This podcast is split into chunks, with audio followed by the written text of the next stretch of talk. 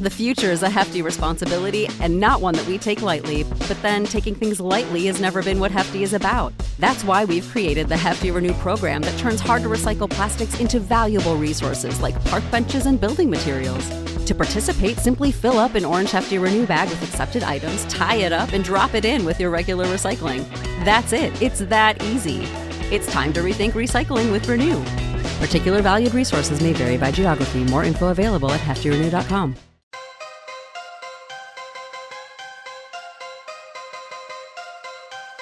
The Fed can just print more money out of thin air, but the government's always going to be in debt to the Fed. Oh.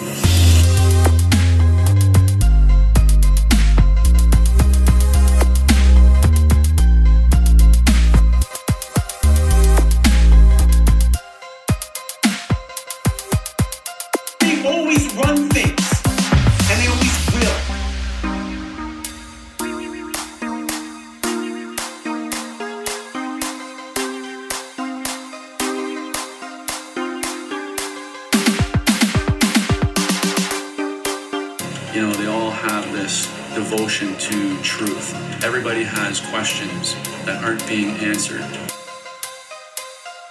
Welcome back, everyone, to another episode of Dangerous World. If you are a listener of the Wicked Planet podcast with my good old buddy, Ron from New England, um, you've already heard this episode. I'm releasing this today rather than later in the week like I had intended because I have ran into some technical difficulties trying to record what was supposed to be a BlackRock episode. Got about an hour plus recorded and then moved into a separate segment, and for some reason none of that recorded, even though Zoom was showing me it was recording. So I don't know if it was the content.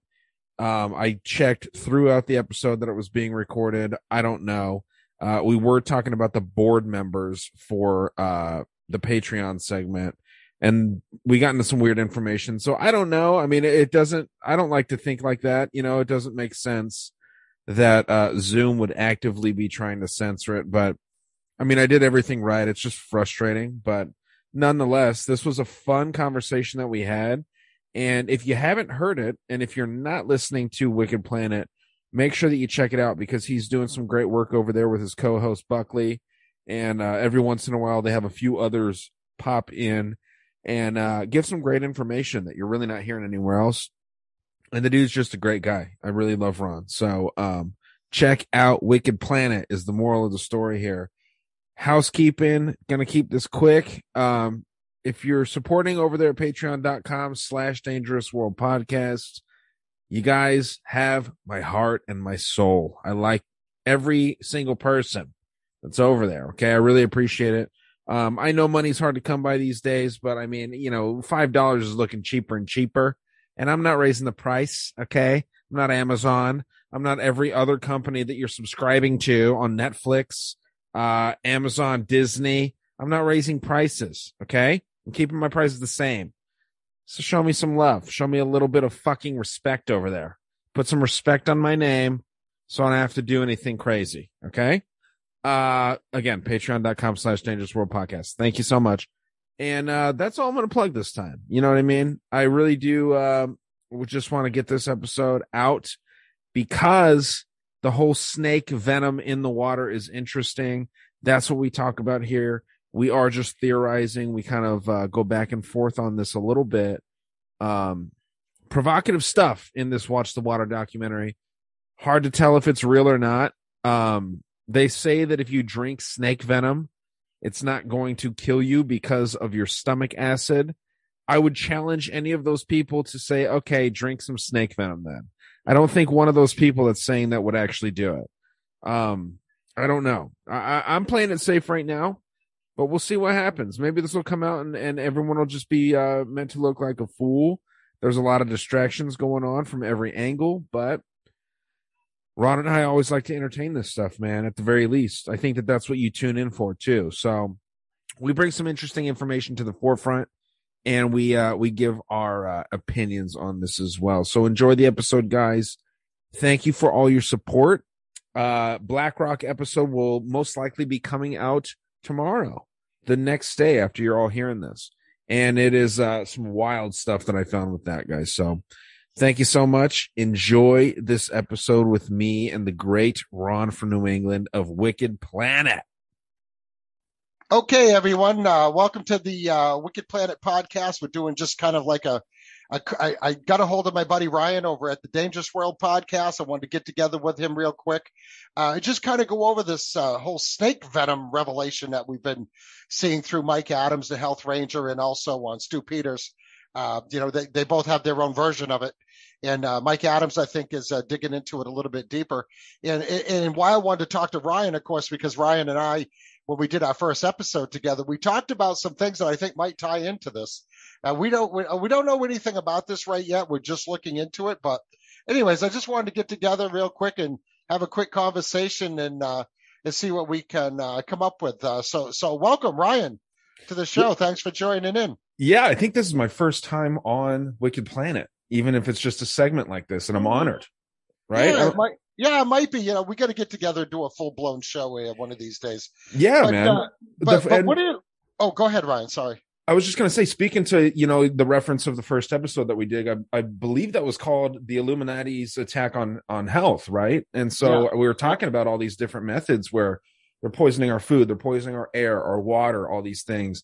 Man, this fits right into that, and it's weird, dude. It's it's a wild theory, but like you said, we can't just ignore things like this when it when it comes out. Yeah, you know, there's a lot of other talk, and you know, on a lot of the Telegram channels that I belong to, and you probably belong to, they're all ah, it's a psyop, it's this and that. It very well could be. However, it just seems like it, it just seems like all these elements fit together. And, and I mean, of course, when there's a psyop, they're, they're gonna they're gonna want you to think that, right? And, th- and then I find out that this Doctor Ardis is is now selling the antidote, which which seems to me a little sketchy. But uh, sure, but, everything but anyway. Can't be a psyop, though, man. That's a boring world. And what what's the point yeah. of having a conspiracy podcast or talking about this stuff if everything is fake? Agreed, a hundred percent. And and I mean, this is, and I mean, this is just something that we we like to go over when we see something new like this, and because you know we both have conspiracy podcasts, and and uh, we have a lot of listeners, so I think it's something that people would be interested in, in hearing about. And even for the listeners that have no idea that this is even going on, and I'm sure we have a fair amount of those as well. So well, maybe you um, should describe a little bit about what what's going down, just to break down the very, very basics for those few people that may not at all know about the connection with snake venom and COVID nineteen and remdesivir and all these things. Yeah, sure. So so we have this doctor, and I want to I want to double check to get his name right, but I believe it's Doctor Ardis, uh, who happens to be a chiropractor. Yep. And he uh, he had come out with this this report uh, allegedly of uh, you know a lot of research that he did that ties in actual snake venom in with COVID, also in with remdesivir, and also in with the vaccination. Yep. So this, this, so this is what makes it interesting. And and he's got a lot of good information on it. I uh, just the doctor is Doctor Ardis, right? Uh, it's Ardis or Ardis. No, I probably should have already had that figured out. I got so many things going through my brain right now. Hey, you know what? Uh, it doesn't matter. Yeah, I, it's uh, Ardis, A A R D I S. Okay. Um, yeah. So he's a uh, yeah A R D I S, and um, I I did find it interesting that he's a chiropractor. It does seem like almost like a grift, like you say. Um, and we're not discounting that at all, obviously, but. Man, what a hell of a coincidence. When you start looking into this stuff between, you know, whether it's monoclonal antibodies are actually anti-venom, and they don't want people taking hydroxychloroquine with remdesivir because that's going to negate its quote unquote antiviral properties. Then when you start looking into what virus means in Latin and all these other things, there's just too many pieces not to at least try and, and understand where these people are coming from with this theory. Right. And the other thing is, too, is there's a lot of information being thrown at us that we need to kind of look into. But but what he's saying is uh, uh, that why they outlawed hydroxychloroquine and ivermectin, and there was one more med that they kind of outlawed. Uh, they don't want you to take any of this as a preventative for COVID or or early prevention or or early treatment. Let's say if you, if your COVID is like, you know, less than forty-eight hours old or whatever. And what's interesting about that is that is that they said that the hydroxychloroquine actually negates what remdesivir does, yeah. right? And, and so remdesivir, if you if you kind of going along with the narrative of what this Doctor Ardis is, is, is saying, that contains the snake venom also. And and you know that if you get bit by a snake, one of the things that they can give you for that is hydroxychloroquine, mm-hmm. right? Along with the uh, with the cocktail of drugs, the monoclonal uh, uh, treatments, antibodies, yeah, antibodies, yeah. Which, you know, I, I I wasn't aware of how they how they actually get that, how they get those antibodies, and what they do is they take snake venom. And they inject into a big animal, and he's used a horse. Yeah. So they inject it into a horse. The horse, of course, horses are huge. They build up the antibodies against it. Then they pull the blood from the horse, and they, and they get the antibodies out of that, and that's what they use to combat any type of snake uh, snake bite or snake venom. But, I mean, uh, you know, the thing is, too, is I'm going to have to put some links to all of these shows with Mike Adams and Stu Peters in the show notes so that people can watch it so they can understand a little bit clearly about what's going on. Uh, I, I think he's covering it a little bit better with Mike Adams, like for sure. Yeah. But, uh, but, you know, it's just his whole demeanor when he was on with Stu Peters, you know, he was almost in tears. And then when he's on with Mike Adams, well, it's a different story. And then part two came out because Mike Adams is doing a three-part series. And then the second part comes out and he meets, seems to me like he's giddy and he's joking and, dude, this isn't anything to joke about. If this is if this is legit, which the jury obviously is still out on, but all he, these all these pieces fit together, and maybe we can just talk about that a little bit. He may be a little bit giddy, Ron, just because um, when you're sharing new information and it's mind blowing like this, there is a bit of like an, an adrenaline rush, right? Um, I remember I actually looked into, um, and I can't say this without thinking of Matt. And and laughing about like the whole Brucella thing, um, because I said Brucella probably a thousand times in that Brucella episode. It was episode one eighty that I did back in December of last year, and what they were talking about was that there was this an- ancient, uh, ancient, uh, you know, venom type thing, or an ancient toxin is the word that they used, that the Nazis were able to synthesize and crystallize, and they specifically said this. And I was thinking after this happens, that's exactly what they're talking about. They're talking about freeze drying synthesized venom. It's not all real snake venom. They take the, they break it down molecule by molecule, and then they reconstruct it in a synthesized format. And then they crystallize it by freeze drying it. And then you can sprinkle it in water supplies. You can sprinkle it in food. You can sprinkle it in all these different things. Um, so I just wonder if all along, that's what this Nazi bioweapon was. I mean, it is an ancient bioweapon. And then just to touch on the idea of the um, monoclonal antibodies, just doing a quick Google search, um, monoclonal antibodies neutralize the lethal toxicity of Bothrops venom and indicate that there is a reasonable possibility of developing antivenoms based on humanized monoclonal antibodies to treat victims of venomous animals in the future. And then when you look up Bothrops, which I did as well, Um, Bothrops snake venom causes systemic thrombotic syndrome, but also uh, local inflammation involving extensive pain and hemorrhage. So we're seeing that in people. And then also systemic throm- uh, thrombotic syndrome may lead to fatal pulmonary em- embolism and myocardial, myocarditis, myocardial or cerebral infarction, which is basically like obstruction of of blood flow. So, yeah, dude, I mean, when you go on and look it up right away, you see that. Yeah, you know, uh, and it's funny, like when you talk about Brucella and you talk about the Nazis and, and, you know, we all know about Operation Paperclip when we brought all these Nazi scientists over to the United States. Who's to say that this whole system isn't something that's derived from old Nazi technology, right? I mean, sure. the way the way that they could do this. Now, Now, there was a gentleman uh, that I follow on Telegram, and he was saying that, you know, he did kind of a, like a debunking episode this morning, and I can actually put that uh, link in the show notes as well, because I think, you know, we need to look at both sides of this picture here, you know, okay. but uh, but how how they're getting it, it, it to the people, right? Like we had, like we've always had this question: how can they, how can they administer say COVID nineteen, right, to the masses, right? So what we're, we're seeing is that we're seeing it, we're seeing it in pockets, right? We saw it big time in Italy, New York City, Texas, L A, places like that, like heavy population areas where the, where the, the COVID nineteen was breaking out, right? I want to say it was a couple of cities down south too.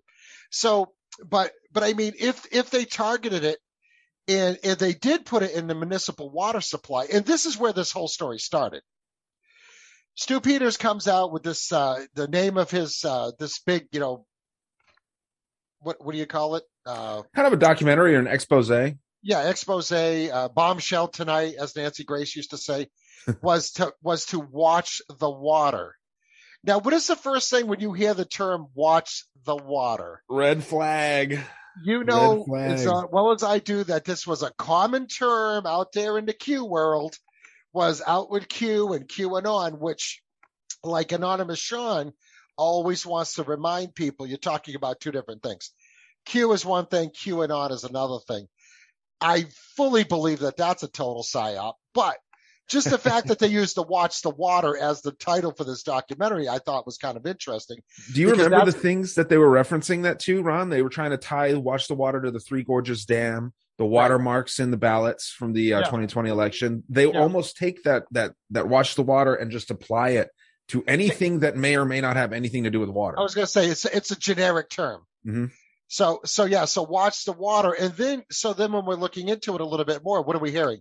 Oh well, they're putting we're they're putting the COVID nineteen into the municipal water supplies. So everybody that's drinking it. Uh, even Mike Adams is like, oh, starting Monday, you know, and I don't know why we had to wait till Monday. You know, don't drink municipal water. Don't eat soups or uh, in a restaurant. Don't drink water in a restaurant. Don't use ice cubes that come from municipal water.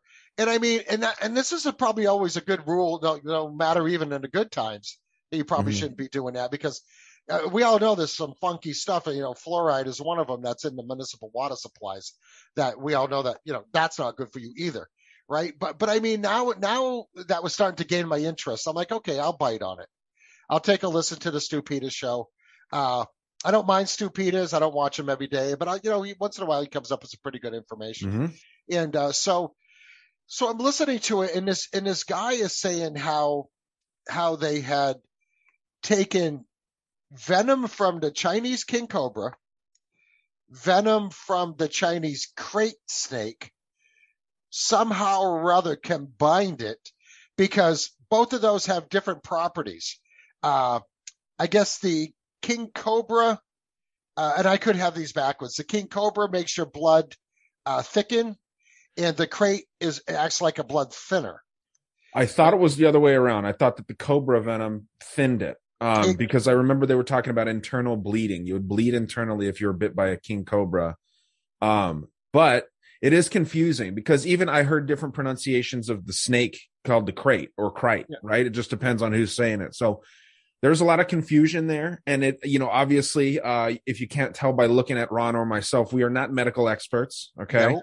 But, uh, but we can research. And this is what's kind of fun about this stuff. So, Um, I I didn't want to ramble too long there. You were on a roll with uh, the snake venoms and stuff.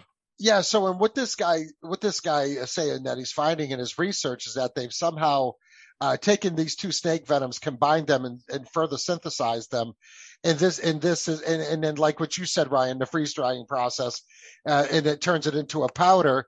And this is what they're sprinkling in the municipal water supplies.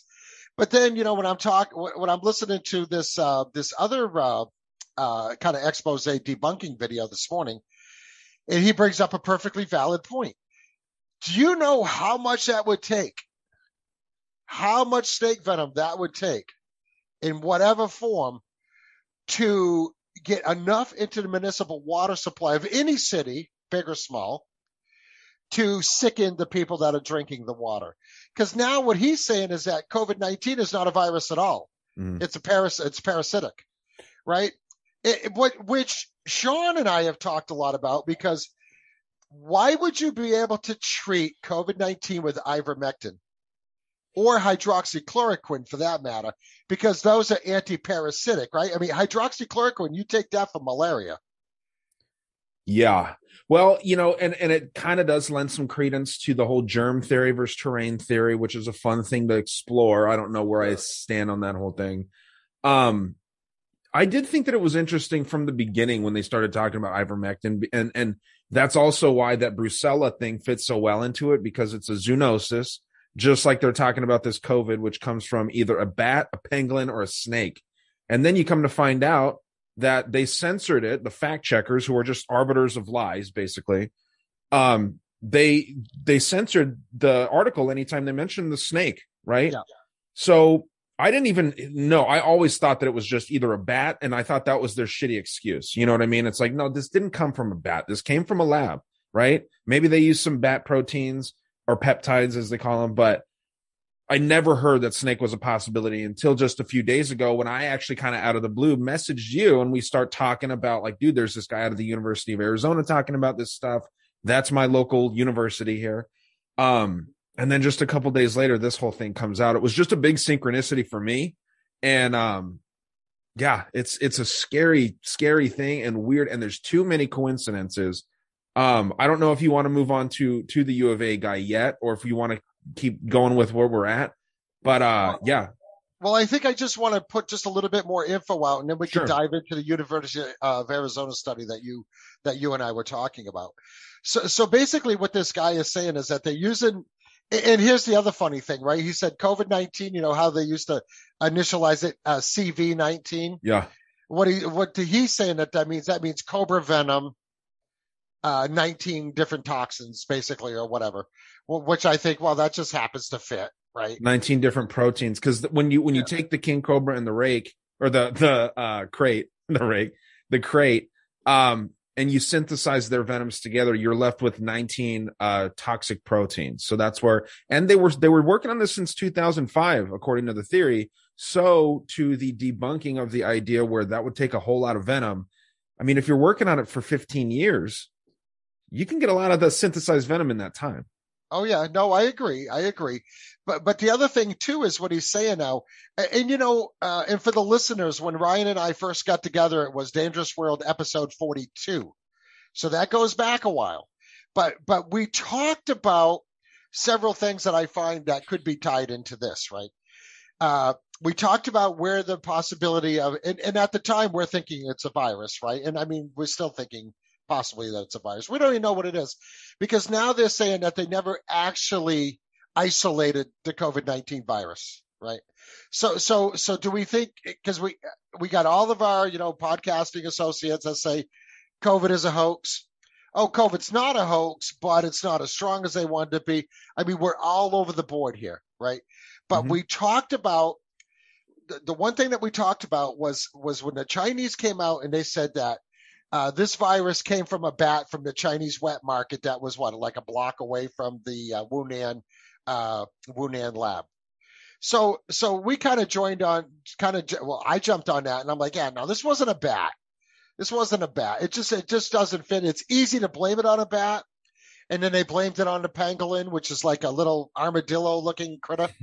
Uh, uh, but but when you say, I mean, okay, so there's a lot of snakes there too, but every time anybody brought snake up, like you said, in fact, oh no, no, it's not snake. You want to look at the bats. It's the bats, not the snake. And the bats Which, are in hibernation. Yeah, exactly. And then when everybody anybody says something or fact check, you always want to believe the opposite, right? Yeah. So so, but we talked about that that it escaped from this lab. It didn't come from a bat, right? The other thing that we talked about was this professor from Harvard University that was taking money from the C C P. Uh, he he did eventually get arrested for that and and convicted. I want to say, or he still might be going to trial, but he had two Chinese spies working with him. Whether or not he knew they were spies or not, we don't know the answer to that. One of them disappeared, probably back in China now. One was arrested at Logan Airport with twenty-one vials of biological material that they were trying to smuggle out of the country. Mm.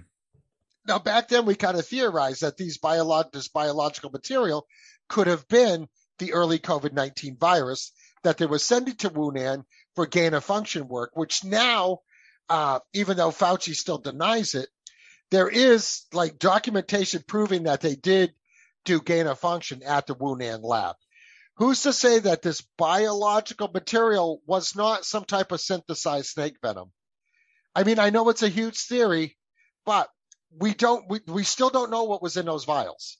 Yeah, I mean, to anyone that would that would just straight go to PSYOP, you know, listening to what Ron's saying here, it's like, well, prove me wrong. You know what I mean? Prove Ron wrong. You can't. That's why. That's what a theory is. It's kind of, uh, you know, throwing shit at the wall and seeing what sticks, essentially. And I think that, you know, no one's brought this snake thing up. And I think it is. It's an important aspect. And then one thing that was really interesting, you're mentioning virus a lot. There's a lot of people out there that don't even believe that viruses are a real thing at all, right? And it's kind of an interesting aspect of everything when you look at what virus means in Latin. And it means, uh, they say venom, but like I looked it up last night, it's poisonous secretion, um, which is essentially the same thing. There is a difference between poisonous and venomous, but same difference, essentially. Um, and then you just look into all the symbolism of the snake and the... uh the staff, I forget what it's called, the two snakes going up the staff, yeah, for the medical symbol. Yeah, there's there's a lot of stuff there, and you just see it over and over again. There's too much symbolism just to ignore here, man. Well, what I find interesting is he says how it's how the snake venom is incorporated to all the elements. It's incorporated into the COVID nineteen. It's incorporated into remdesivir, which is the only drug that's the protocol that's used. If you go in the hospital and, and you have a COVID nineteen situation going on, they want to give you remdesivir, which basically fucking kills people. Yeah. And, and, and, and what remdesivir does, the side effects of remdesivir, just happen to be very, very similar to the effects you get from a snake bite. Especially the Bothrops ones that I just read about with the monoclonals. I mean, I mean, just that right there. Doesn't that seem a little sketchy to you? It's a hell of a coincidence if it is a coincidence. You know what right. I mean? That's the only thing, man. And, and uh, I just, I, I, this is the kind of stuff that I really like, man. I, I like the stuff that you can't, like a logical person can actually have a discussion about it. And there's nothing that you can prove or disprove here. Right. Um, but it, like I said, it's something that needs to be brought up. Okay, so get into this University of Arizona, uh, dude. Oh, yeah, definitely. And then um, before that, really quick, I did want to mention that they are now, uh, the the F D A made it legal for snake venom to be used on your crops. And it's because it's a great pesticide, supposedly. So I, I heard that from Deanna Lorraine. She talks on Stu Peters a lot, too. I think it was, it, no, it was Doctor Ariana Love. Um, so, yeah, so this this character out of the U of A, which, again, just down the street from me here. His name is uh, Doctor Floyd Chilton. His nickname is Ski. I don't know why they put that in there. But um, he's an interesting dude, and I saw and I read some stuff where he is saying that there's this enzyme in the blood, and I, it's called the S P L A two A, and I was reading it uh, S P L A two A, so I just want to make that correction for anyone that might have heard me speaking on it. It's Roman numerals two, so it looks like two. Um He's saying that there's this enzyme in the human blood in very, very trace amounts. And when you're infected with COVID, this enzyme rises drastically, like it, it exponentially grows.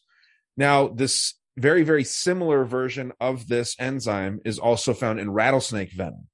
We have a ton of rattlesnakes around here in the Southwest desert. Um, so it is kind of a, a perfect area for the studies. And this guy's all about agriculture. He's the professor of the of he's a professor at the School of Nutritional Sciences and Wellness, um, currently. But a thing that I found very interesting about him is over the last thirty years, he's had continuous funding from the National Institutes of Health. That's the N I H. That's Fauci, right? Uh-huh. So it was interesting when he said the way that he described it. This enzyme, when it enters your blood through a snake bite, it says, you know, we see these organs here. We see those organs as harmful. Let's kill them. Let's put them out of their misery. And COVID is doing the same thing. They're finding in patients that die of COVID, especially, have insanely high levels, like past toxic levels of this S P L A two A enzyme. Um, people that didn't get as sick had an increased rate in it, right? So maybe these are people that got sick, but maybe they didn't get the vaccine, or maybe they didn't go on remdesivir. And, um, so there's varying degrees of how much of this was found in their blood. And um, it's another thing that just tied in so perfectly. And so when I'm looking into this, and then two days later, this this whole thing comes out. Um, like I said, that that's why I got kind of obsessed with the whole theory. And uh, Another aspect of the snake venom is if you get bit and you suck out the venom with your mouth, you lose your taste and your smell for quite some time, right? Yeah, and, exactly. And that's what's happening to people, man. I mean, I just got sick the other day. I'm kind of still getting over it. I feel a little off still, but I'm way better than I was. I still can't smell and I still can't uh, taste very much, like uh, if unless it's something real spicy, you know what I mean? So who knows? I might have had COVID, you know what I mean? I, I'm not going to go get tested. I'll tell you that right now. But yeah. there's just yeah. the remdesivir is an interesting part of this whole thing too. Okay, so so uh, and he's also talking that the snake venom is also in the vaccine. So I mean, is this just a slow? I mean, you know what? You and I in the very beginning, I always said, "Hey, this is a depopulation agenda," and I still think that it is. Yeah. I, I there isn't anything that's going to sway me on that. It's just nothing about COVID nineteen works. Nothing about COVID nineteen makes sense. Nothing about how they wanted to lock everybody down makes sense, because if it is snake venom, let's just say hypothetically, if it is snake venom, you don't breathe that shit out. So why the masks? Why the lockdowns? Why, why all of that? And, and, and so was that was so was that part of it, the psyop? I mean, I mean, this is the stuff we're trying to figure out. But the, what they're saying is, if you get COVID nineteen, right? Say it's the snake venom. Yeah. You get COVID nineteen, you get sick enough to go to the hospital. You go to the hospital, they put you on remdesivir, which allegedly has this snake venom in it as well.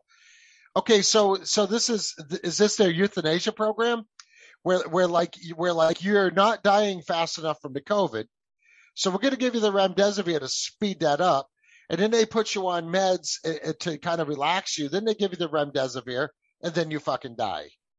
So, so I mean, is this is this part of the depopulation agenda? I can't help to keep bringing that up.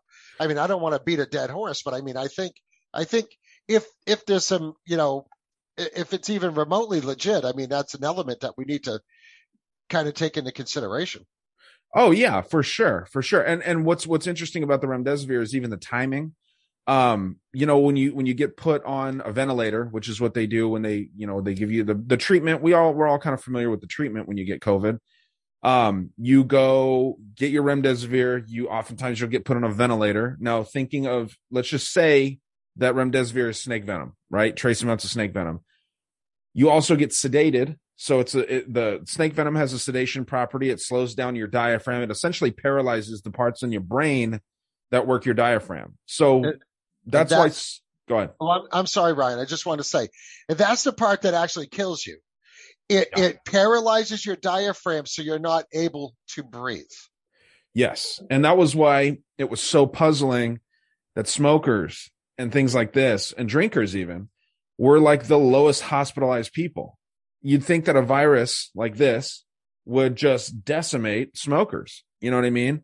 Um, But the reason why is because supposedly nicotine, and then there's other other components out there, supplements like um, uh, melatonin that block these receptors in your brain, make it so that you just uh, the snake venom isn't going to touch those parts of your brain in the small amounts that they are uh, given to us in.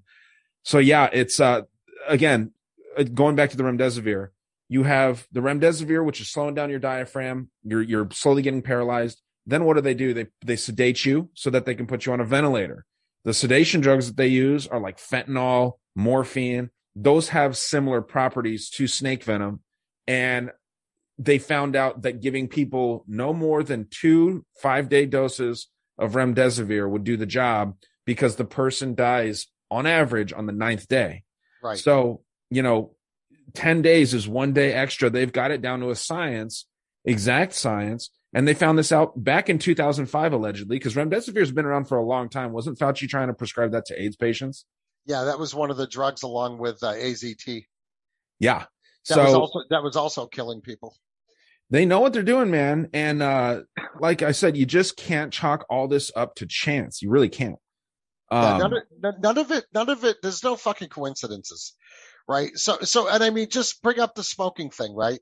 So remember early on, we were talking, and it was, and I had brought up that there was a French medical study that showed that smokers were four times less likely to get COVID nineteen.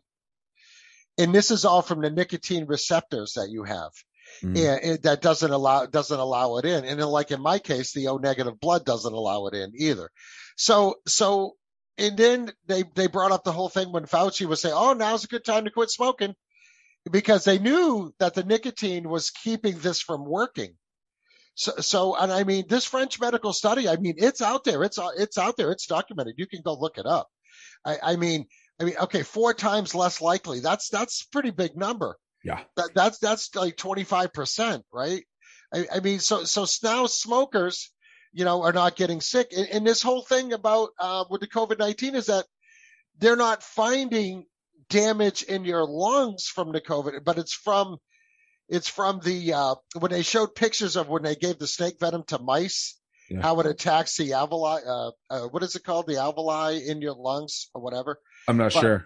Yeah, so it's just it's just weird how, you know, some of these people are like, oh yeah, your lungs are clear. Well, why can't you breathe? Well, you can't breathe because your diaphragm's being paralyzed. Well, I mean, it's a respiratory disease supposedly that ruins people's kidneys. You know what I mean? Like some people's kidneys are getting liquefied. You know what I mean? When they're all boosted up and everything. And it's it's similar. I think that you might have touched on this, Ron. If a snake bites you multiple times, your your chances of surviving drop, right? I mean, quickly. You know what I mean? And you also have to keep in mind how much venom is going into you with an actual snake bite versus like the synthesized version, um, which they've also stabilized, um, supposedly pro- provably with nanoparticle magnetic things, right? I mean, this is what uh, um, the doctor was talking about. And uh that's why some people are seeing metallic properties in blood now. And, you know, we saw the videos going around where people are sticking magnets to the side of their injections. It's, it's a lot. It's a lot of stuff that just makes sense. Anyone that hasn't seen it, I encourage you to check it out. Right. I mean, at least, and then come up with your own theories, because they're, it's, it's, it makes a lot more sense than what Fauci was telling us all along, for sure. I'll say that. Right. Yeah. You know, when you talk about the magnetic properties, like they have to use that to get this thing to work properly. And I think this is where the graphene oxide comes into play. Sure. Right. So, so, uh, yeah, it's just a lot of weird stuff going on with this. And again, and they're saying it, they're saying that it's in the vaccine as well. So is this like a triple dose of trying to kill you? Well, I, and, and something that I was thinking, Ron, you know, you're mentioning the, the, the uh, smoking. Um, you don't have to smoke. You can take nicotine gum or lozenges, according to this theory, and also melatonin. But how, for how many years have, you know, medical professionals, quote unquote, they've, how many years have they been trying to get people off of cigarettes? You know what I mean? And not saying, obviously, there's harmful effects on cigarettes to your health, but if this was a plan, and knowing what we know about these people, how methodical they are and how in the future their plans are. I mean, this could have been planned. When I show you uh, Anthony Fauci's family crest, this could have been planned since the freaking biblical times, man. You know what I mean? Maybe this is how they, they um, you know, get rid of people. We know that there's been resets before. Maybe this is how they like to do it, because it is very satanic at its roots, and I don't care what religion you are. I truly believe that our elites worship the Christian devil. I think that that's what they do. You just see it over and over again in pop culture, and you see references to it all over the place. Um. I wonder if the, the whole campaign to quit people smoking, you know, that started really hard in the eighties and nineties, really, really hard in the two thousands. I wonder if that was just part of this, man. You know what I mean? Get people off the nicotine. Well, when you think about how this, you know, what's the one term that everybody says on this whole COVID nineteen and the lockdowns and all this other stuff that's going on? What do they say? This is not about health. This is about control. So yeah. why would they care? Why would they care about your health even thirty years ago? Look, I think this is part of the long play. I'm I'm agreeing with you on that, Ryan, because when you when you start bringing in the biblical things, and and, uh, and we're going to talk about this tonight. So when this all comes down, this translates into the Pope's juice or the Pope's venom, and, and, and this could be an organized thing, because we know how the Catholic Church was tied in with the Nazis, mm-hmm. right? They were Nazi sympathizers. They helped them with the rat lines to get out of Germany. They also helped them with uh, Operation Odessa, and um, and probably tied in with Paperclip as well to get them Nazis out of the country. So, but it all comes back to the Catholic Church. Now, I always remember people telling me and actually seeing little biblical books saying that the Pope was the Antichrist, right? And how the Catholic religion, and I mean, look at how Catholics were discriminated against in America. Like big time, like Irish a, Catholics, big time, yeah. And it was a, and it was a big thing for John Kennedy to be the first Catholic president. I actually said that. I talked about that extensively in my um, uh, Pilgrims episode, because these are WASPs, white Anglo-Saxon Protestants. Those are the true elites. And then they kind of hate on the Catholics for whatever reason, even though it's just like a few degrees of separation. Right. It's yeah, there's not much difference between the two of them. But uh, but when you start thinking about now, start thinking about some of the symbolism that we see with the Pope, with uh, Vatican City.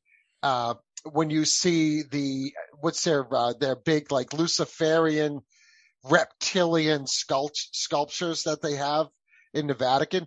I mean, and then when we do the reading, of course, we know that, you know, the reptile, the reptile is always put off as something evil. It was the evil thing in the Garden of Eden.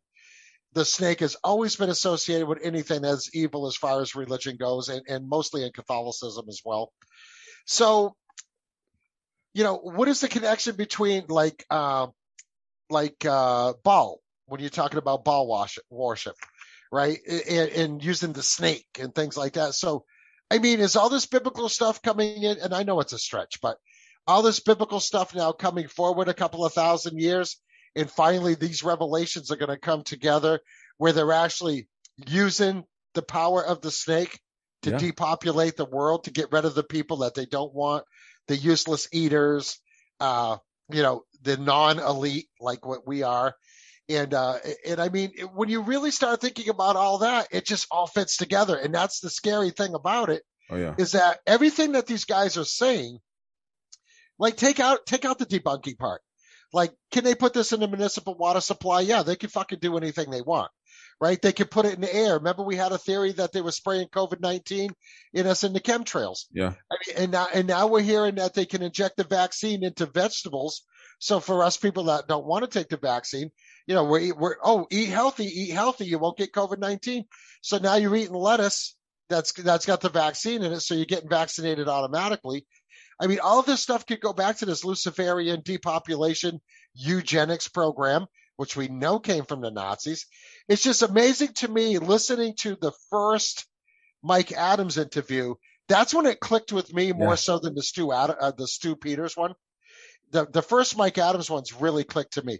Now I know these guys are all like fear porn, like they like love to. Mike Adams is huge time into fear porn, right? He was the one that pushed the they're going to come to your door, uh, and if you don't take the vaccine, they're going to shoot you in the head, or they're going to take you to an internment camp.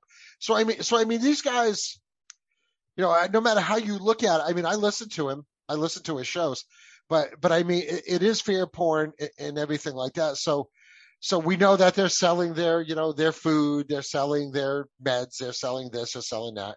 Alex Jones, all these X twenty-two, all these guys are in the same boat, right? But but a lot of what he says ends up being legit. And, and this is what gives me some, some validity to this Doctor Ardis that come on his show, because Mike Adams is spending a lot of time getting this information out there.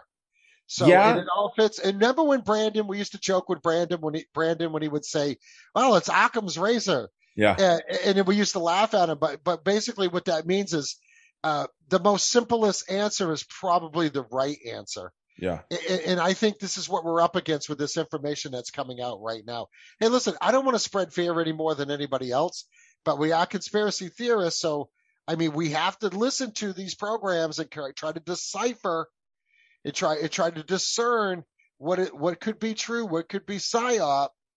But if these revelations are eighty percent true or legit, dude, this is big. Like this Ron, is big. I would argue even if one percent of this shit is true, it's it's very, very, very bad. Um, really quick, while I'm kind of rambling here, would you mind allowing me to share screen? What you do is you go to just like the same way that you allowed me to record. And it would it should say either uh, share local files or share screen.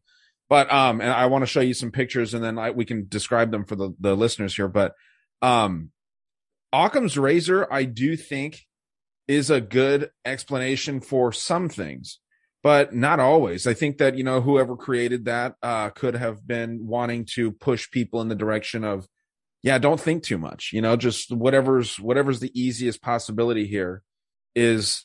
You know, what's what's reality? You know, there's no deep plans here to kill you. Um, it's like the memes you see where it's like the uh, the sheep is saying, or the cow is saying, like, hey, I think this guy's trying to kill us. And then they're like, oh, you're just a conspiracy theorist. You know what I mean? I think, uh, I think, no, I agree, Ryan. Listen, I think you're good to share your screen. Did you try it? Uh, host disabled participant screen sharing. Uh, let's see. All right, let me click on multiple participants. Try that. Okay. Yeah, there you go. Um, that should be good here. Yeah. Okay. So this, you're speaking of the satanic agenda over at the Vatican. This is a statue of Moloch at the Vatican. Mm-hmm. Okay. That's that's a satanic god, right? This is about child sacrifice. This is about some really negative things. You see sort of a Star of David or a thelemic type symbol with mm-hmm. the eye inside of it. Moloch with wings, meaning like Moloch is holy. Um, looks like some portals in its hands. It's demonic, man. And you see this at the Vatican. This is the Vatican side that's pointing at the Colosseum. So definitely not a positive thing as far as Christianity goes. And then this next thing that I want to show you here too. Uh, can you see my Instagram here, Ron? I can see your screen, yes. It says Eugenia A. Fauci? Yeah. Okay, so this was the really interesting thing, and I posted this on Instagram, so if anyone wants to see it, Dangerous World Pod on Instagram. Um, Fauci's mother, a lot of us thought it was Mother Teresa, and it very well could be. That could be his biological mother. But what, like, the paperwork shows. I already see where you're going with this. Yes, and wait till yeah. you see the damn crest. So Eugenia A. Fauci, her, you know, Fauci, Anthony Fauci's supposed mother is her, originally Eugenia A. Abyss with one S. It's probably pronounced Abby's or whatever, but we're going to say it's Abyss, like hell, right? And then you go further and you look at their family crest, the Abyss family crest. Okay, this is in Switzerland. You see Abyss right here. You see a big snake eating a child. Yep. Carrying what kind of looks like two water buckets, so that could be fitting into the water. But yeah, this is the Abyss family seal. It's wild to see. Okay, so so check something else. Go back to the screen before that. Okay. Eugenia, her name. Take the A off the end and put a C there. Wow. Eugenic. Wow. Okay. There you go. Damn. I didn't even see that. Eugenic. I thought that's where you were going originally. Well, no, and I mean that's that's a brilliant thing. You should comment that on on my Instagram here, because yeah, I didn't even catch that. I'll probably add that into the into the comments, but yeah, or into the uh, the caption. But yeah, um, I'm trying to look at the other names now and see if I can find anything. Giovanni and Raffaella are her parents. Um, yeah, I'm not seeing much there, obviously, but. Yeah, like because like eugenics is spelled E U G E N I C, eugenic. Yeah. And her name is Eugenia. So if you take the A off and replace it with a C, you get eugenics. And we know that this is a eugenics program. And, wh- and where did eugenics come from? Like where was, you know, the Nazis, right? The I mean, you could argue program. The Greeks, but the, the Nazis are the ones that really, really pushed well, it. And, and a lot of a lot of Americans too. Sorry to interrupt you, but a lot of Americans. Aldous Huxley, Margaret Sanger, who was who was an associate of Adolf Hitler, who started Planned Parenthood, which now brings the Gates into it because the Gates were tied into Planned Parenthood. Ryan, all this shit is connected. Yeah, it, it really is. That was a good catch, Ron, the eugenics part, because yeah, and my point to the whole thing was that there's something with Italy. You have the Italy Gate, which is where I mean they're they're supposedly the ones that that changed all the ballots for the twenty twenty election. Um, you've got this weird stuff that we see over at the Vatican, um, constant allegations and constant things actually being proved to be true. Um, then, yeah, I mean, Fauci, Fauci could freaking be the Antichrist, man. Like, you know what I mean? They say that the, the final Pope, according to, according to Catholicism, the final Pope is supposed to be the Antichrist. So, you know, who's to say it's not? I don't know, man. It, it, it's so confusing, but I did feel a sense of like clarity after this this documentary came out. Not saying it's true, but a lot of things started making sense, like with the melatonin. Um we were taking melatonin like crazy. Me and, and Kim both were taking melatonin because it was tough to sleep, and I didn't get sick until recently, as far as I know. Um she smokes cigarettes like a chimney. I don't, but you know, every once in a while I'll take a puff or something. But uh a lot of things started making sense, man. Yeah, you know, want to hear something else interesting about Fauci, another conspiracy theory or or whatever. One of one of my uh, listeners had messaged me, and she says, "Oh, did you hear that Anthony Fauci got arrested on Saturday?" Okay. And I'm like, no, no, I haven't heard that. Okay. I said, I said, obviously they're not going to report that on mainstream media. And she says, well, U S A Today is not denying it. So wow, I, I need to look into that as well. Again, you know, it's almost like it's almost like it, like our shows, like we're the new uh, uh, the tabloids, we're the new we're the new Inquirer, right? Because because we get all this news that we try to take in, and we try to you know try to figure out if it's legit or not. Uh, I mean, I think we do a pretty good job of it, but but there's just so many things that fall into place with these documentaries. Well, so listen to this. Um, this is back in twenty twenty-one. He was arrested in June, which I never heard about, um, by supposedly Navy SEALs. That doesn't make sense. Um, but yeah, that I mean, when you type that in on Bing, which is Microsoft, um, that was the first thing that pops up. It's Dark Outpost, which I don't, I've never even heard of them. But I'm scrolling down, political effect. Uh, everything else is no. Doctor Fauci was not arrested. Um, special forces arrest deep state Doctor Anthony Fauci.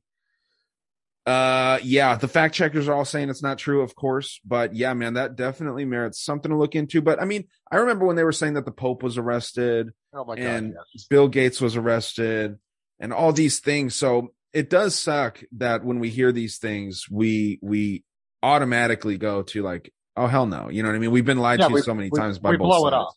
Yeah. yeah, we blow it off. Look at how many stories we heard about uh, the alliance from David Halfcock. We, uh, uh, well, David Wilcock, we call him David Halfcock.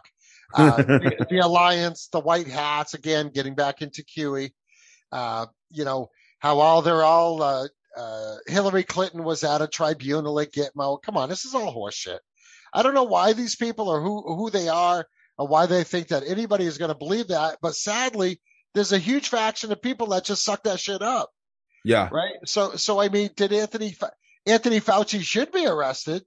Yeah. In a fair world. And it's clickbait, Ron. You know what I mean? All these, yeah. these, and, and it sucks that that's how we run our internet, is that, you know, the crazy articles.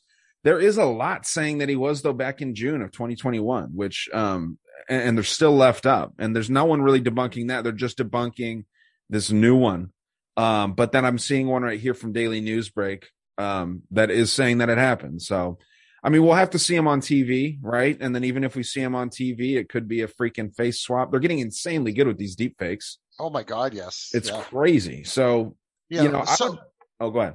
All right. I, well, I was just thinking, let's let's look into uh, let's look into something uh, a little bit more. Uh And I just lost my train of thought. God damn it. Bing Liu, were you going to mention? Oh, let's talk about Bing Liu. You got some info on that. And this is talked about in the first uh, interview that he did with Stu Peters, yeah. that this Bing Liu was a professor that was, uh, and I want to say at a university in Pennsylvania somewhere. Pittsburgh. Yeah, it was doing uh, research on snake venom, and and somehow or other came up with the idea that this COVID nineteen could be tied in with the snake venom. And, that was what, one thing I wanted to ask ha- you. Yeah, what happened to him? Did you actually see them confirm that he was researching snake venom? Because I did not. Uh, just going by the interview, Ryan. They really made it. Into that. So if you listen to the interview, they they really kind of led you in the direction that that was what he was working on. But they, I mean, even our artist doesn't explicitly say that Bing Liu was working on a, a snake and COVID connection. He never says that. They, they, he just says that they were working on genetic coding connections between COVID. And he was about to release some bombshell news, and his partner in crime, his uh, business partner, killed him and then went into his own car and shot himself. Hmm. Doesn't make sense, but I was going to see if you actually explicitly heard that he was working on the snake stuff. Just going by what they said in the interview, again, this is the whole thing that we need to, I mean, this is all fresh. This stuff's only been out for a couple of days, right? Yeah. So we need to look into it a little bit deeper. But what I do find interesting is that Moderna is uh, got a lot of funding together, not that they need any extra money from all the money they've made off the COVID vaccine. No kidding. That they're going to be starting some venom research facility in California. San Francisco, right? San That's Francisco, called yeah. Ophirix, I think. Okay, so why why is there all these all these snake venom research facilities popping up with mil- literally millions and millions of dollars behind them for uh, so what they say is only about one hundred thousand people a year get bit by snakes? Well, yeah, and that's what's really interesting. And, and you know, it's not just Moderna. You've got Pfizer, Merck, uh, B T G. All these, you know, the, the title of this article here on Digital Journal, Anti-Venom Market, How Companies Accelerating Their Growth by Adapting New Trends. So is this a new trend? Is snake biting going to become a new trend? Are we going to go from one hundred thousand worldwide, not just in the country, but worldwide, right? How many people are affected by snake bites? Um, we can actually fact check that right now, probably, according to these liars on here. How many people uh, get bitten by snakes? Let's see. Yearly, seven to eight thousand in the United States. Yeah. So, and then worldwide, it's probably probably about a hundred thousand going off those five million. Well, that's a fair number. Every year, okay. Well, if we're talking five million worldwide, um, that's a little higher. But I mean, you you know that they're not going to send these to poor countries. You know what yeah. I mean? You got to buy this stuff. So. Uh, people yeah. in, you know, in, in uh, poorer countries are probably getting bitten by these things a lot. But yeah, here's a complete list of companies that are really expanding into anti-venom things, right? You got B T G, uh, Laboratorios, which I'm assuming is in Latin America somewhere, C S L, Pfizer, Merck, Bharat Serums um, and Vaccines Limited, Hofkine Biopharmaceutical Corporation, Vins Bioproducts Limited, Incepta Pharmaceuticals, uh, and Rare Disease Therapeutics, Incorporated. So that's a complete list as of uh, today. This article, I, I think, think, came out on the fourth. I, I think it's fair to fair to say, though, that uh, using snake venom, snake venom for uh, medicinal reasons, that's not new. No. That is not new. That's been around for quite a while. I, I never knew that until I started looking into it. But but they, they've used that to, to for uh, for making antibodies and stuff like that. And what's interesting is that if you get bit by a snake, they put you on these. Uh, what what I always I keep calling it uh, monoclonal monoclonal antibodies, and there's also Mon- polyclonal antibodies, which are that's why I, I looked into what monoclonal antibodies are actually anti-venomous. Yeah, because I was thinking that he was saying that polyclonal antibodies, which are obviously different than monoclonals, but monoclonals fit right in with them too, as far as anti, anti uh, venomous. Well, don't you find it interesting that Biden is shutting down all those clinics all over the country? Which ones? The monoclonal uh, therapeutic. Yeah, He's yeah, man, down all over the country. Like, remember, remember they were keep they were keeping all that stuff. And they were going to limit it to certain places. And then we got into this pissing contest with DeSantis in Florida about mm-hmm. shutting down the the, the uh, places in Florida. And DeSantis is like, uh, we'll just source it ourselves. We don't need any help from the government. It's just, it just seems weird how it's targeted. Back Montana. Then it was targeted to – it was targeted against Florida. It was targeted against Texas, which are both what we call free states. Mm-hmm. Right? So, so now if this is an anti-venom treatment, and COVID nineteen is snake venom. This is why these this is why these treatments and these therapeutics work. Now I have a good friend of mine that lives in Florida whose son got COVID, went to one of these clinics, and he and he was feeling better within a day. Yeah, you know what's what's weird is you know the the powers that be, the the you know ever present they, as we like to call them, they right? Yeah. They are bitching about the horse paste ivermectin, and then they're going to remove all the human ivermectin. That's going to push people that believe in this monoclonal antibody theory into the animal medications. And if you do take a lot of those, it can be harmful to you because they're obviously meant for animals. I took some when I was sick, you know, the first time back in, uh, well, no, it was actually when my parents were sick and I took it as a precaution. I just took like a little spoon, basically. Yeah. Uh, it tastes horrible. It tastes like poison, but I think that it is. I think that it is poison. It kills things that are living in your body, basically. Well, it's anti-parasitic. Yeah, well, and then apparently anti-venomous too, according to this theory, right? So there's all kinds of different properties to it. But um, at the very least, if we're going to follow that Occam's razor thing, this is about money. And that's pretty darn evil too. Whether the whether there's anti-venomous properties to the ivermectin itself, and that's why is because the snake venom in COVID nineteen, and they're trying to, you know, remove proper treatment. That's a little more of an out there theory. I, I'm starting to realize that's a possibility for sure. But at the very least, it's about money, and it's about these pharmaceutical companies gaining more and more power for the technocracy.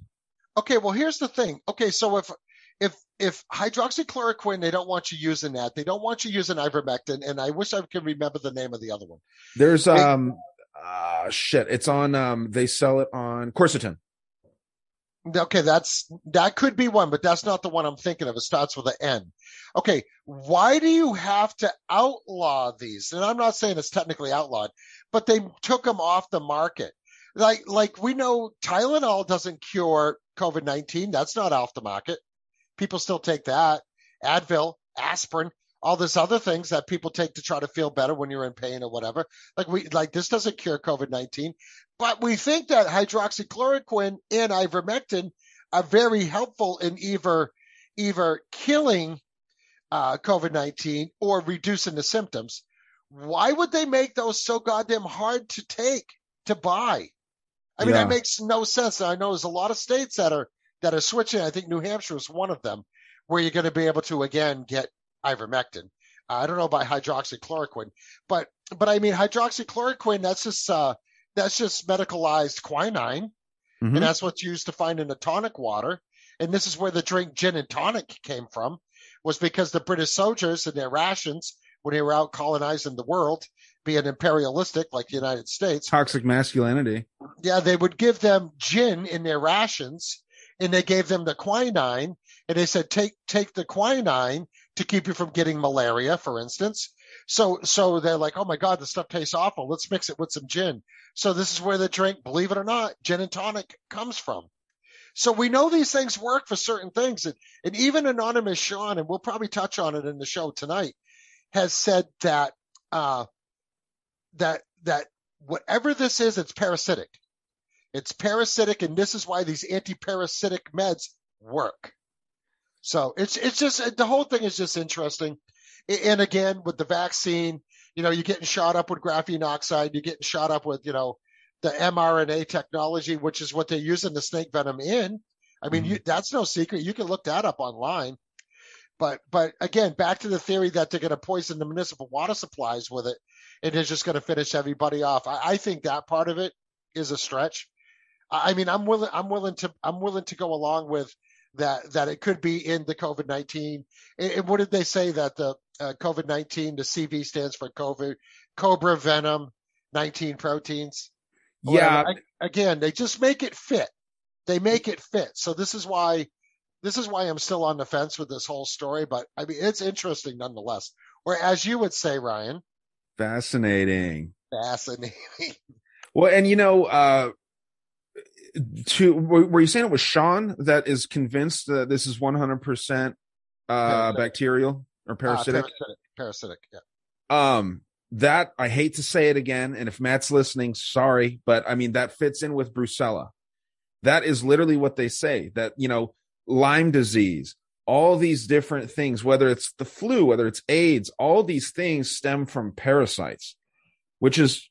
It's a it's a weird concept to think that AIDS can come from a parasite, um, but these are you know microscopic parasites. We don't know the the deepest darkest darkest secrets of science. You know what I mean? Like we don't know that there could be like little tiny freaking demon looking things that are microscopic that are that are you know responsible for infecting us with all these different diseases. And they say that it comes from this synthesized ancient bacteria that the Nazis did that the Nazis synthesized. So I don't know, man, it all fits in. And I would, I would say there's no definitive proof that COVID is parasitic in nature, especially when you see that the, the parasitic drugs work, but if they also have anti uh, viral, anti-venom properties in them, it could be one or the other. I mean, take your pick and you're, you're probably not wrong. Maybe it's little column A, little column B. Yeah. You know, it's just the whole thing is uh, we, we're into this for two years now. And we're, st- and we're still trying to figure it out. And this is how good, if the deep state is behind this, this is how good they are at hiding things. And not only that, This is, like I said before, this is a long game. This is nothing they came up with at Event two oh one and decided that two months later that they're going to unleash it on the world. No, this shit's been around for a long time. And we know that the vaccine was around way before Operation Warp Speed. You know, like like like I am a fan of Trump. I don't think he's our savior. I don't know what he's doing. It doesn't look like he's doing anything other than having his his rallies and things like that. But but you know, why isn't anything being done about any of this? Why isn't anything being looked into? All we all we get is bullshit stories left and right. We don't get any definitive answers. We get no definitive action. We don't see anything happening. And this is what leads me to believe that that this is way bigger than people ever want to believe. And then you've got all the people that'll just sit back and say, oh, no, this is a virus that came from China. It's making everybody sick. Do your part. Wear your mask. Uh, don't, you know, don't hang out with anybody. Stay locked into your house, uh, except for, you know, going to Home Depot or Walmart. You know, it's okay to go there. Mm-hmm. And, uh, and definitely don't go to church, because this this this whole thing with the snake venom, believe it or not, could have a biblical connection.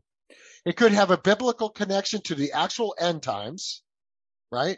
Again, yeah. Just a theory. But I mean, when all these pieces start falling into place, it's like, you know, somebody somebody would have had to sit back and say, well, maybe we should tell them all this, and then they'll believe it more. And maybe and maybe that's what they're doing. But I mean, I, I don't know. I, it's just it's so. It's so confusing, Ryan. I haven't I haven't slept like at all in the last two nights thinking about this. Really? And I, and I know we should. Well, I mean, I sleep, but I mean, I never wake up. Like I wake up at like three three thirty, use the use the restroom, go back to bed. I'm good till six o'clock. But now I'm waking up at midnight. I'm waking up at two. I'm waking up at four because I'm thinking. I'm thinking about this. I'm trying to I'm trying to figure this out. And you know, and, and a lot of people, like even friends of mine, say, "Ah, you're wasting your time on this." Like you're wasting your time on this, you know. You shouldn't even let it, you know, into your mind. It's just more smoke and mirrors.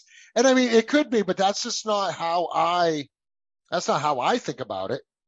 I mean, I think there's something to this. Again, again, it's it's such a boring show that that it would be if everything that came about would be not real. No, this is a psyop. This is a psyop. This is a psyop. Yeah. Come on, you know, some of this stuff we got to entertain and at least talk about it. Neither one of us, you know, to anyone that's that's listening, they can tell neither one of us are on board with this theory. And we're saying, don't drink the water. I'm I'm drinking uh, gallon water myself just because I do want to learn more about it. Um, you have well water, which is a freaking, you're lucky for that. Yeah, yeah. Um, yeah man. I, I again, I don't think anything's a waste of time if you're interested in it. If it could bring some information or even just more theories to talk about. I learned a ton of stuff watching that those two presentations, you know, the Mike Adams one and the Stu Peters one. Um, some of them are facts, like scientific facts with the monoclonal antibodies and the antiviral properties. Um, knowledge is power, man. You know what I mean? Like we're just learning more stuff, and then we're we're down the road, we'll maybe be able to string some more things together a little quicker. Um, and if this comes out to be total B S, hey, it, it's not like we got fooled, because we're we're just saying this is a possibility. Yeah, you know, Ryan, you and I touched on something the other day when we talked, when you asked me, how are you feeling? Like, how are you feeling? How everybody's feeling down. Everybody's restless. Everybody's can't get enough sleep. Everybody's thinking of this impending doom. And this is the feeling that I get when there's something big is going to happen, and it's been really strong for a couple of weeks now. So, yeah. I mean,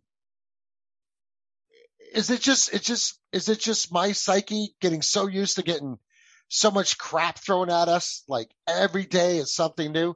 I, I mean, it, it, I mean, a lot of listeners out there, if you're experiencing some of these things that Ryan and I are talking about, like that, just knowing something is going to happen. When the when the foot's going to drop, what is going to happen? I don't know. I have this overwhelming feeling, and I mean, obviously, it's not the first time I've had this feeling, but I think I think we're coming to, I think we're coming to a point where, you know, we're already we already got the little bit of reprieve. All these states are opening back up. Now I'm getting emails from the kids' school saying, "Oh, now COVID cases are back on the rise in the schools." Yeah, Fauci's now, talking about it. Fauci's talking about it. Might have to mask up again. Might have to this. Might be future lockdowns. Do you think, Ryan, like I do, that this reprieve that we're getting is just all based around the midterm elections? And, th- and then I have a theory that these midterm elections may not even even happen. That's what I thought um, initially, is that these things aren't going to happen.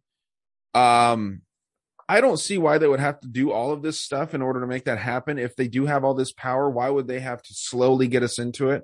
Because all they would need to do, especially with Biden, his popularity is so low right now. Oh, it can't get much lower. So if if there was, God forbid, some sort of massive false flag in a major population metropolis, let's say a fake bomb that they blame on Russia, right? Biden can just enact martial law right away, uh, emergency powers or whatever. And yeah, you're not going to have elections ever again, if that, as long, because they can roll it out indefinitely. They can just be like, yeah, it's only six months. Look at what COVID, two weeks to flatten the curve or whatever. Yeah, they rolled that out for damn near two years. It could be that for sure. I definitely, definitely see uh, some sort of correlation with the the strict nature of of the lockdowns again. But unless the Democrats just have every intention on stealing, which I believe they do, I really do believe they do, and I, I've tried to not get into that left versus right paradigm so much anymore after being so let down by Trump, who just endorsed Doctor Oz, by the way. I don't know if you saw that. That's freaking I did, wild. Yeah, I did see that. Yeah. Weird. The other guy that he was running against was a Bush crony, and he hates the Bushes, supposedly. I think they're probably all friends, but we'll see. Um, yeah, man, uh, where was I at? I, I think that, yeah, definitely we see the, the popularity of these Democrats will just plummet even further. But if they have some plans to enact some sort of, of, you know, wartime power or anything like that, that wouldn't matter. I mean, I don't know if you saw that none of the Democrats are paying their dues for elections. Have you seen that? No, I haven't seen that, but that, that's interesting. That's the thing that I uh, reported on my little news. I do the little quick YouTube news hits. Mm-hmm. And uh, they have a point system. Nancy Pelosi consistently raises a ton of ton of money for the Democrats. And what the point system is, basically buys them favors. If they want to write a bill, they'll get more votes on it if they have higher points. Um, and they pay their dues not to run in their own elections. But that looked cool when you blew that smoke out on your screen. Yeah. It looked like a ghost, a specter. Um Let's say A O C, she's going to win, obviously. Some of the money that she raises will go to a more contested election, right? But none of those money, none of the money is being raised, and none of the money is being uh, put in by the politicians themselves. They're not paying their dues. Nancy Pelosi is one of the only ones that done it. Eric Swalwell was supposed to raise like four hundred thousand dollars. He raised only twelve hundred dollars. You know what I mean? Um, they don't care. And they they were doing the same exact thing with the two thousand nineteen two thousand twenty um, uh, run. Only eleven Democrats paid their dues that year. And look what happened in the twenty twenty election for president. So I don't think it means much, but I just think that it just, it shows that they are just becoming completely brazen. They, they care less about the rules of how the politics works and the democracy that they try to protect so much. They could care less about how that system works because they're dead set on winning. Pelosi said she's not going to give up. Even if, you know, the Democrats lose, she ordered no Democrats to secede or concede or whatever. Man, they just don't care. And it's, it's sad. It's, it's really an unfortunate situation. If they just enacted policies that their constituents liked, they would get voted in. Yeah. Simple as that. Yeah. The problem is, is when they get elected, they don't work for the constituents, Ryan. That's the whole problem with politics now. They get in there and they're concerned about themselves. I mean, you, you, I mean, look at all the, look at all the shit that's going on. They stole that twenty twenty election. And who's to say that they just can't use that revamped technology to steal the twenty twenty-four election, or in this case, the twenty twenty-two midterms? I mean, so, so, but again, this is another psychological operation against us people that are like, well, why go vote? It doesn't make any difference. It's just going to steal it anyway. Yeah. Well, this is I'll almost like, oh, that's, yeah, me too. So it's like, they want us to fall into that. Yeah. They want us to be so disillusioned with the voting process that we just don't bother to do it. Well, then it's just going to win anyways, even without cheating. Yeah. Yeah. Right? You know, Brandon actually said that one time when, when we were talking on an episode, it's like, man, it's like, there's no point for Republicans to go out and vote. And Brandon said, well, that's good. I'm fine with that. You know what I mean? It's like, man, I, I really don't like that attitude where it's a left versus right, my politics versus your politics. I've been saying this lately. Voting for any politician is like, you know, watching a football game and voting for the referee to win. You know what I mean? It's like, dude, you're not supposed to be like that. You're not supposed to be like, I love A O C.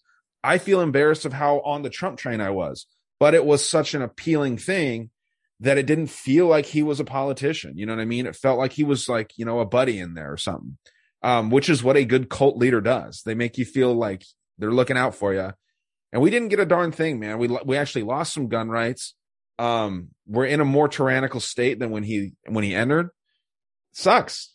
Yeah, yeah. The whole thing. The whole thing is just, uh, you know, when you talk about martial law and and, uh, and Biden going to enact martial law. I mean, look at the mass exodus from the White House. And this is even if you believe that they're even in the White House, right? Uh, Psaki's leaving. Obviously, they're going to give her a bigger paycheck to be on M S N B C to go ahead and spread more of her fucking lies. Yeah. Uh, you got uh, Kamala Harris as chief of staff. He's leaving, saying that she's yeah. a bully. Well, she's a bully because she knows that she's out of her element. I did. Uh, I, that's another thing I reported on in my news thing. Uh, she supposedly uh, she's very dumb. I mean, we see this, right? I heard you and Buckley talking about the, the passage of time is oh the God. passage of time. The passage yeah. of time. Is significant with the passage of time. Um, you know, that'd be a great, uh, that's a t-shirt right there, dude. I'm going to make a t-shirt that just says the passage of time on it. Yeah. Um, yeah. Yeah. I think, you know, I, I think if we could really see poll numbers, like real poll numbers, they'd probably be in the negative numbers.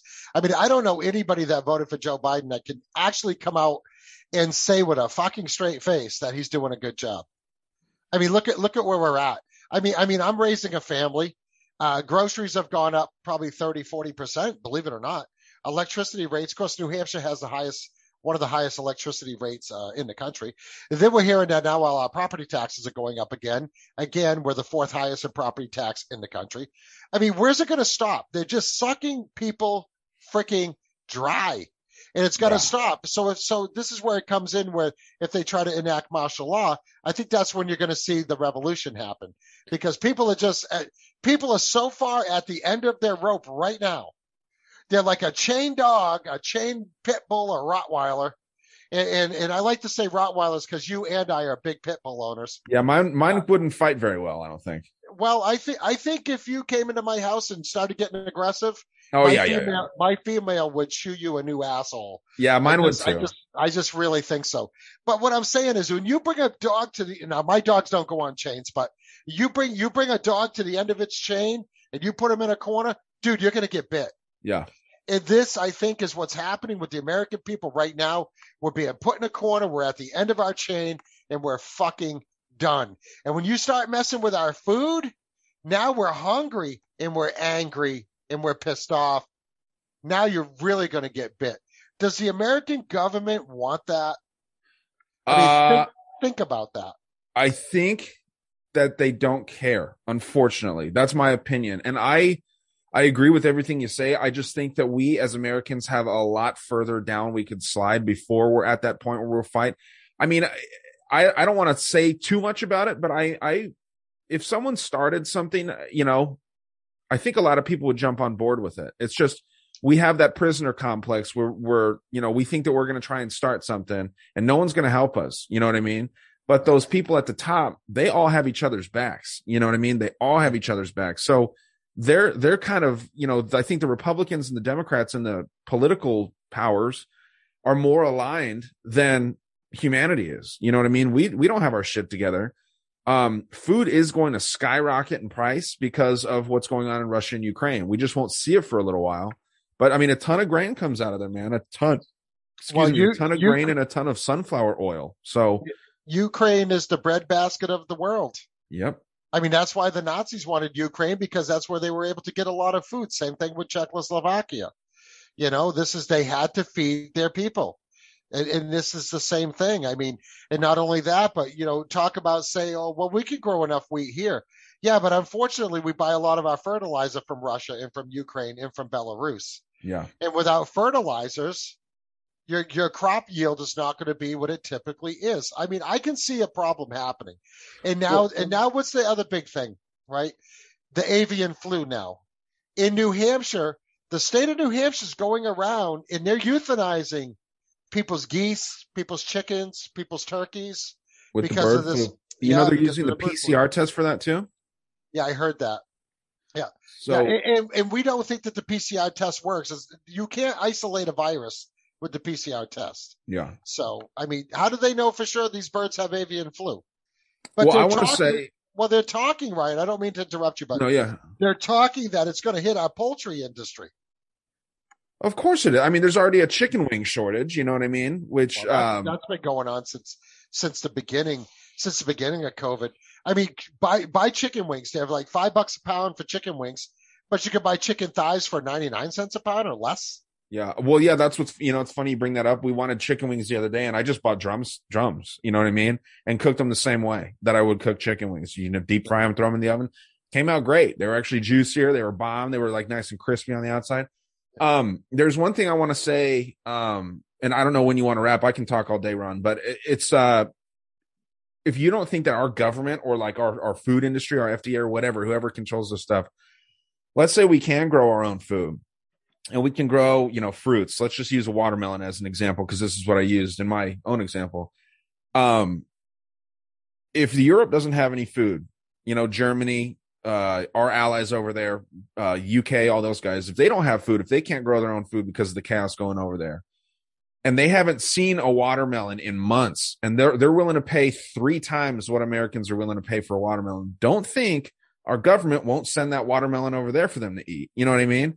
And then that's when our when our supply goes down, our demand's going to go up. That makes price skyrocket. So just because we feel like the Ukraine's on the other side of the world, and it is, doesn't mean it's not going to hit us. It's gonna it's gonna be rough, dude. And um, you know, I think that that's why it is kind of important to look into this sort of. I hate using the word spiritual, but just getting close to whatever you think is right in the universe. You know what I mean? Whether it's God, whether it, whether it is the universe. Whatever makes you feel comfortable, like to where if you were going to die, you're not scared of it. Um, not saying that anyone's going to die. Again, not pushing fear porn here, but we don't have a lot of control over what's going on. Mm-hmm. So just fucking, you know, settle in. It's going to be a while. yeah. Yeah. I think, I think it makes sense for people to uh, prepare a little bit. Now, I'm not a prepper by any stretch. Uh, but when we shop, we buy a few extra things. I mean, you know, we like to go, you know, I don't like to do big shopping every week. You know, we'll buy stuff that's good for two, three weeks or whatever. But I think we might be looking at a stretch where it could be two or three months, right? I mean, we're just getting into the growing season here. Yeah. Uh, you know, typically in New England, you don't start your gardens. You know, the rule was always Memorial Day weekend, but the way that the weather is, uh, we, we start like end of April, beginning of May when we start planting our plants, and, and hopefully we don't get a frost. You know, I mean, that's typically a fall thing, not a spring thing, but I mean, it's still, the possibility is there. Uh, and we get a lot of rain this type of year, time of year, which isn't real good for crops either. So, but I, th- I think people should, uh, should smarten up. I think they should pay attention to what's going on. And, and I agree with you on the, on the spiritual thing. Uh, people need to start thinking less about just themselves and think of everything as a whole. Now, mm-hmm. when you talk about how things, uh, we're in a global economy. So to, to what you said about Ukraine, Ukraine's on the other side of the world. What do we care? Well, we got to care because in a global economy, one global conflict affects, it disrupts the global economy. And this is what we're looking at right now. I yeah. mean, Russia, Russia now is putting the ruble back on the gold standard, which is going to kill the petrodollar, which the petrodollar's been on life support for years anyway. So, so you know, so we got that to look forward to. So now we're hearing about cashless society, then we're hearing about the social credit score, then we're hearing about all these other things. Banks doing bail-ins, taking your money. You know, people are trying to take their money out of the banks. Now the government wants to know, you know, everything that's over six hundred dollars. I mean, these are all the things that people get thinking, they get bouncing around in their heads. And mm-hmm. I think this is part of the reason why people are getting so freaking, so fucking depressed about everything is because they're like, there's no end in sight. Where's the end? Where is the light at the end of the tunnel? Yeah, I'm I'm not seeing a light right now at the end of the tunnel, but I am at the same time. I feel like I am a little more prepared. Uh, unlike some of these bigger, you know, massive, massive podcasts, we don't have like a storable food sponsor or a water filter sponsor. At least I don't. I know, you know, you would be honest with your audience if you did too. Um, I just think that it's it just makes sense, man. It makes sense to buy this stuff. Um, I need to get a good water filter and probably a couple of them actually. Got a little bit of food, man. I think that having storable food is the move right now. Um, the guy from the uh, Big Short, uh, Michael Burry. Oh, I he, wanted to talk about that. Glad you brought that up. Oh, yeah. Well, he, I mean, I think I told you this, right? His big yeah. investment now is in fresh water. Mm-hmm. That should terrify people because for those that don't know, this guy called the, the mortgage meltdown of two thousand eight and two thousand nine that no one saw coming. I mean, a lot of people saw coming, but he actually timed it and he, he made shorted, a ton of money. He shorted the housing market stocks for his investors, cost him a lot of money to do it because shorting stocks cost money in the beginning, but he literally made billions of yeah. dollars for his investors on this deal.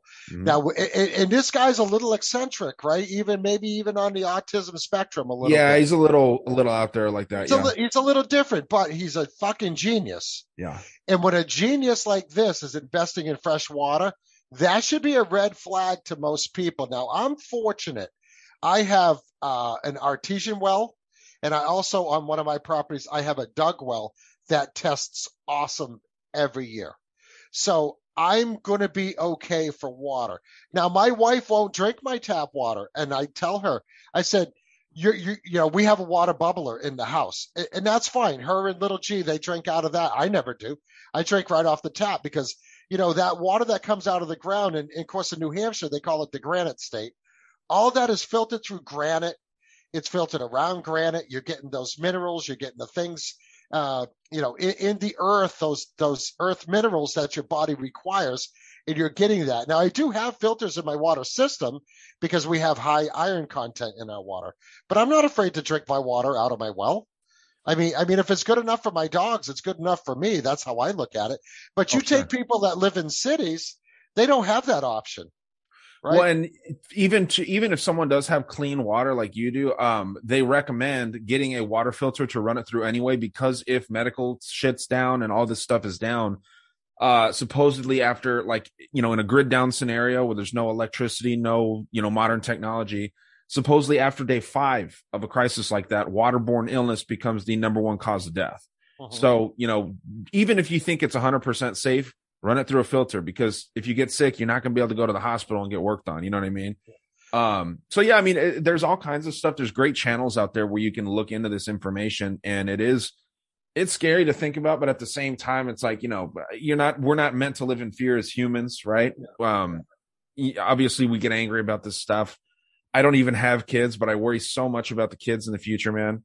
Um, I have a little sister. She's eighteen. So she's technically an adult, but I, I'll never see her that way. You know what I mean? Uh-huh. Um, it's just, it sucks. It sucks. And then that whole thing with the water uh, fits in with the, the COVID poisoning of the water, right? I mean, if this, if this dude happens to know this information about some, some venom going in our water supplies in the cities, yeah, I mean, fresh water is going to skyrocket in value because people are going to realize, hey, uh, Johnny is drinking the tap water and he's sicker than a dog right now, and I'm drinking out of water, and people are going to make this connection. It's not going to be overnight, but people will make those connections, be like, yeah, this dude's kidneys shut down from, you know, drinking water. And this dude, well, same thing happened to him, and he happens to drink the same water, and people are going to piece that together over time. Mm-hmm. Yeah, no, I agree one hundred percent. You know, even if I took water out of my dug well, Uh, and I mean, the old dude that he lived to be ninety-something years old that lived on the property, that was his well his whole life. I mean, he lived to be in his nineties. I still would probably put it through some distillation process or boil it or whatever to make sure it was okay if I was going to cook with it or whatever. But I would feed, I would let my dogs drink it. I mean, we test, we test that well every year. We have a big arsenic problem in New England. Ooh, uh, we have a lot nice. of arsenic in our water. Actually, we just had our water, our well water tested, and it came in with levels of arsenic that are way below the threshold. So, yeah. I mean, it's all good. Uh, we also have radon, which is a, which is a big deal uh, around granite too. That's kind so, of a uh, it's a, a nuclear type thing, right? Or not nuclear, but it it, it gives off the it, it'll trigger a Geiger counter, right? The yeah, yeah. So so uh, so uranium also comes from granite as yes. well. Yeah, granite you know, grows into granite. I'm glad that you mentioned the distillation thing, because supposedly that's one way that you can drink tap water safely is if you run it through a distiller. And I saw some distillers online. They range in prices, but you can pick one up for a few hundred bucks, like three. We're talking like a decent one for like five hundred. You can get a cheaper one for, you know, uh, like two, three hundred too, though. But I'm going to look into one of those, man, because I don't know if they need electricity. I'm sure they freaking do. But um, well, they need, you know, a, they need a heat source. They need a heat source. Okay. Yeah. Yeah. So you could actually, uh, believe it or not, if you had one, a good quality one, uh, you could, uh, you know, if it was metal or copper or whatever, uh, you could actually put that right over an open fire and distill your, it does okay. distill your water. Yeah. If you had so to. That's some, some way supposedly where you can get around this if you are in the city and you're gridlocked and, you know, stuff shuts down. But that's another thing, man. A lot of people don't have the freaking money to buy this stuff anymore. You know what I mean? I actually just pulled some money out of my crypto account. And it's like, dude, where does the money go lately? You know what I mean? Oh, it yeah. it feels like, it really does feel like cash is just worthless, because you get paid and then the next freaking two days, you're almost, your check's almost gone. You know what I mean? And that was a week worth of work. And yeah. then you're, you're, you're spending that all in two or three days, it seems. So when you have eight percent inflation, whatever cash you get kicking around just gets devaluated more and more every day. Hey, uh, Ryan, listen, uh, let's wrap this up. I got to get uh, back to doing my regular job, but I wanted to thank you for taking the time. I know it's your day off, and we tried to line this up so to get in there, get a little information, but but thanks for joining me for this little addendum, episode addendum, I'm going to call it. Yeah, but, we really uh, we really devolved the conversation away from what we set out talking about, but I think it all it all ties in, man. Yeah, it, um, it's it's all it's all part of the it's all part of the big picture. Yep, so, so, I can so talk to you all day, Ron, whether I'm off or not. It's uh, this isn't work to me. This is a really good time always. So thank yeah. you, and keep killing it with uh, Wicked Planet, dude. You're doing awesome. Yeah, episodes. yeah. Also, yeah, go out there, check out Ryan's A Dangerous World podcast. It's everywhere as you get your podcast. Same thing with my show, The Wicked Planet, which actually, which actually was spawned from The Dangerous World. Hey. Uh, which and I and I always make sure that people know that. Uh, yeah, we did a lot of shows together, Ryan. So. So that uh, so that was really cool. Kind of cut my teeth over there at The Dangerous World. But uh, but thanks for coming on, uh, and I'm going to talk to you real soon, Ron. Of course, Ron. Thanks for having me, man. All right, everybody. Thank you.